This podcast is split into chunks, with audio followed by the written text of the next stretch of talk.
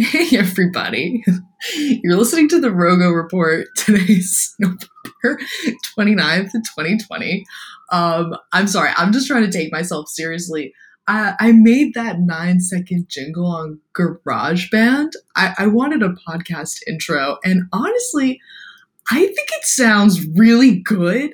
Or it's it's so bad that it sounds good. Like, it's hilarious to me. You know when Justin Bieber came out with Yummy and it was just, it was god-awful. But after a while, it slapped. And that's how I feel about that nine-second jingle. Like, it's so bad and I I love it. I love it. I did it in one take. What can I say? I'm basically Mozart. Anyway, uh, I'm new here. Uh, I pro- likely don't have your attention for too long, so I want to just get to it, cut to the chase. Uh, I, I want to present an argument that's near and dear to my heart, and it has been for a few years now. It's It's been so near and dear that when I finally bit the bullet on doing a podcast, I knew what I wanted to talk about. I knew exactly what I wanted to talk about, and that is that skinny dipping is not romantic. It's not romantic. I'm over it. I'm over it. It's it's it's not this beautiful, dramatic turning of the age moment in your life. Oh my gosh, I feel like movies and the media and even just us as a society has blown up the idea that skinny dipping is without fail a great experience to have. And I will tell you firsthand, Scout's honor, it's just not. And if anything, I'm hoping that this episode is a resource to those who have had horrible skinny dipping experiences so they can sleep at night, because it's been years for me, since twenty eighteen to be exact, and I have felt this way for a long time. So, like I said, I'm just going to cut right to the chase. Let's get to the story. You need to know. The people need to know. It's important. So, like I said, a few years back, I believe it was summer twenty eighteen, I was a wee lattice. A wee lattice in twenty eighteen, fresh out of college, new to the scene, ready to take on the world, ready to take on the world. Um, so I was down the shore, which to us New Jersey natives, which I think is a majority of the people listening to this, aka maybe five people, but going down the shore meant you were going to the Jersey Shore. And I've done that every summer since I was like, actually, I think since like three years old. So I'm very, I'm very accustomed to the landscape and the land. Um, but once I was twenty-one, I had access to this beautiful nightclub mecca on the corner in the Jersey Shore, and it was, it was, it not was, it still fully exists. It is called the Osprey. Um, the Osprey is, it's just, it's the kind of place that you wait on a line for two hours for, and it's worth it. It's the kind of place that charges you twenty dollars at the door when you're in like the depths of like trash New Jersey, and you're like, hell yeah, you know what? I would have spent actually forty dollars to get in here. No cap. Anyway, so it's a very epic bar. It it has it has my heart and my soul. There's a room called the Boom Boom Room, and it's just a room that has like booming music and lights galore, and you just lose yourself in the middle of the room. Um But anyway, it's it's a prime, prime spot for skinny dipping, because right across the literal street is nothing other than the Atlantic Ocean. Like, it, it's actually a three-minute walk, three-minute walk from this booming club to the depths of the sea, which is just poetic in itself, I think. And it makes me think of, you know how, like, turtles... I promise, stick with me here. Turtles lay their eggs in the sand. And then the turtles have their nest, and uh, eventually when the baby turtles hatch, they migrate to the sea. I want you to think of the osprey like this big, beautiful seventy-five-year-old turtle. And each night it lays a nest of drunken, drunken eggs. And when they hatch, they they migrate to sea. It's beautiful. It's like National Geographic with the emphasis on graphic. Um, but anyway, I wanted to be a part of this circle of life, you know, it, going skinny dipping. It was necessary to my character development. Like I had, I had to do this. There, there was no ifs, ands, or buts. The media told me it was beautiful. I watched Twilight Breaking Dawn Part One and watched this epic scene of Edward and Bella losing it in their B-Day suits in this like waterfall creek. It's beautiful. If you have any time in your day slash life, just go watch that movie and watch that scene and you'll understand why I was so caught up in the moment. Anyway, I won't bore you with the mundane details of how I acquired a man, but I was at the Osprey. It was a classic Osprey night. I met this giant, giant man who had like a tattoo and was older. Like I was done for, in other words. Easy, easy, cha-ching, sure. Say what you want, sir. Anyway, he asked if I want to go to the beach. Yes, I want to go to the beach. We go to the beach, and I'll have you know that just the night before, or I guess the day before, whatever the hell, it was, there was a huge storm, like not hurricane level, I'm being dramatic, but it was a really big storm, enough that like the next night, the water was crazy. So we're still, I'm probably like seven vodka sodas deep. We definitely took at least like three tequila shots because if I'm going to go get my ass in the literal sand, give me tequila first, please. It's courtesy.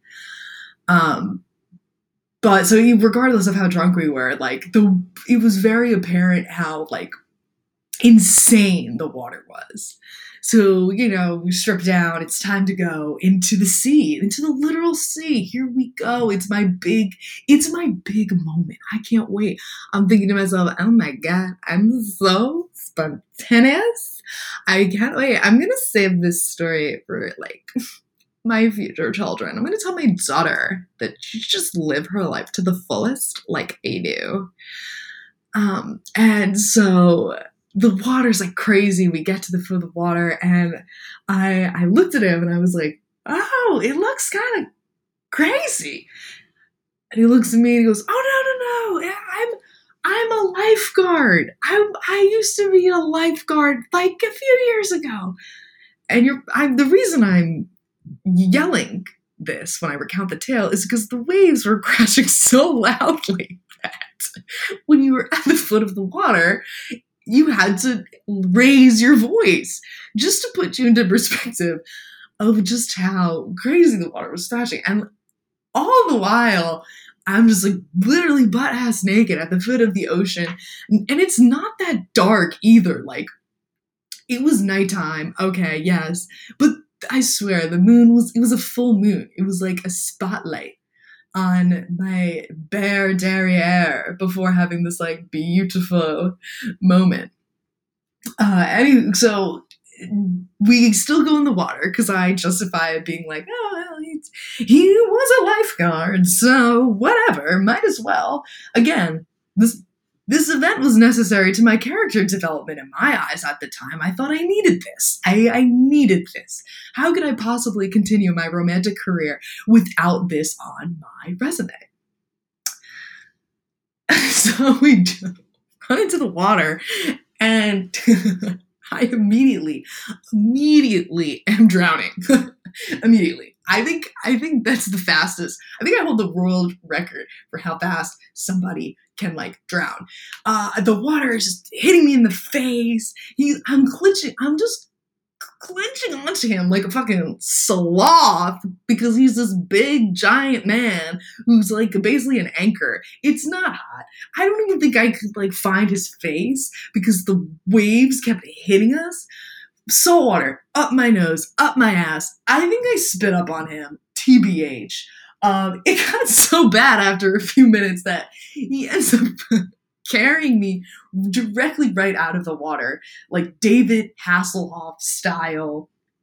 I'm a rag doll, uh, soaking wet, and he's just carrying me out of the water, and he places me, he places me in the sand as if I'm like, I'm a newborn child. I was just birthed, and he is taking me out of the womb that is the ocean, and he is placing me down on the sand.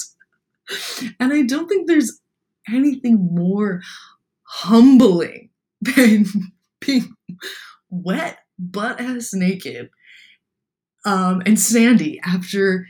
And, oh, and also spitting up on somebody after you were trying to be... sexy, like especially after trying to be sexy. So I, at that point, I'm just like crawling around for my clothes. I'm trying to find them because they're. Cu- I'm soaking wet still.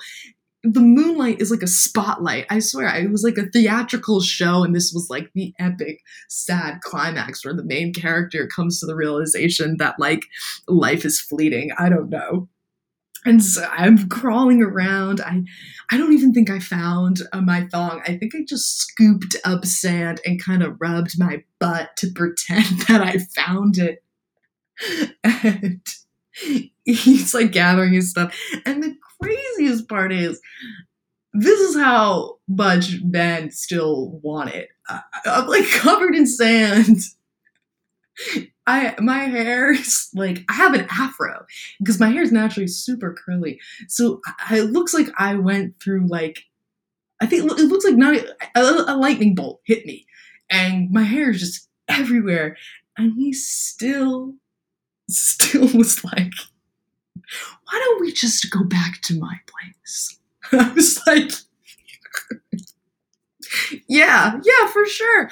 For sure. As I'm like bouncing on one leg, trying to get the salt water out of my ear because he was kind of muted because I couldn't really hear him. Um, look, look, look, the moral of the story is it's not romantic. And I, I, I swear, like when I was trying to find my my clothes as I'm again sopping wet, frigid cold, I think my nipples could like cut an ice cube. Uh, it like dawned on me, holy shit, this is what I romanticized about. This is what this is what everybody said you had to do.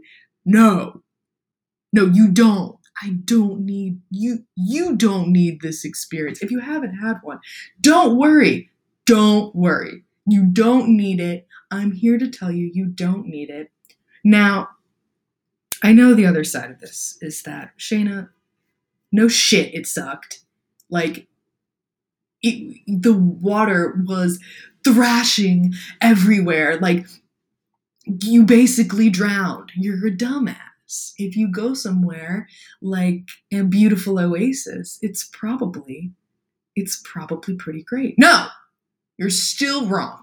You're still, still wrong because sand gets everywhere. And also, you don't want salt water up there. You don't. It's not good for the hygiene, the health. Maybe doctors could counter that, but me and my cooch, we're staying out of the salt water. Air in these situations. I'll still go in the ocean, but not to skinny dip, not to be sexy, not for the romance. Anyway, that's all I have to say. That's my story. Been holding it in for three years, so I feel like a burden has just been lifted. It got pretty heated, not gonna lie. Just talking to myself, too. Impressive. I think I have schizophrenia.